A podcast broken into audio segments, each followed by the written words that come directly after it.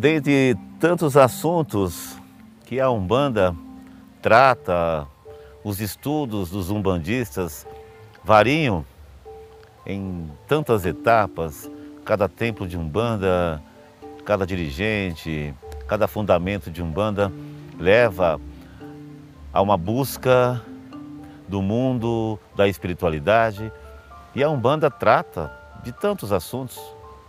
Então, cada templo de Umbanda se responsabiliza por uma etapa de evolução, por uma descoberta, que a Umbanda é muito extensa. Quando dizem que Umbanda também é cosmogonia, trata-se também do lado holístico, do poder divino, também trata-se de assuntos que alguns médios ainda se confundem a respeito dos poderes elementais da criação. É, então, quando se fala no elemental, fogo, terra, água, ar, espaço, nós estamos falando do poder primordial do Criador.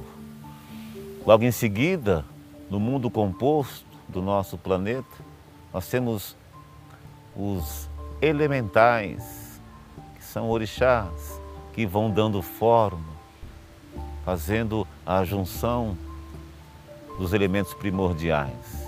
E em seguida temos elementares, e aí sim, mestres, entidades, guias, fazem parte já de um poder espiritual a nível humano, a nível de sabedoria, do poder da existência.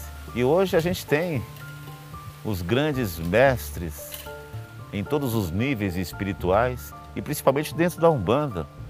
Guias, caboclos, pretos velhos, marinheiros, boiadeiros, esses mestres que nos fazem compreender no plano físico este poder regenerador. Como lidar com esse poder cósmico chamado Deus de forma inteligente é um poder que nos regenera, mas também que nos deforma, se não for cultuado com sabedoria e com inteligência. Por isso a Umbanda sempre vai recorrer aos mestres, aos guias, quando o assunto é Deus, quando se trata de energia, quando se trata de orixá, é o recurso que a Umbanda tem, as entidades, os elementares para explicar o poder primordial da criação.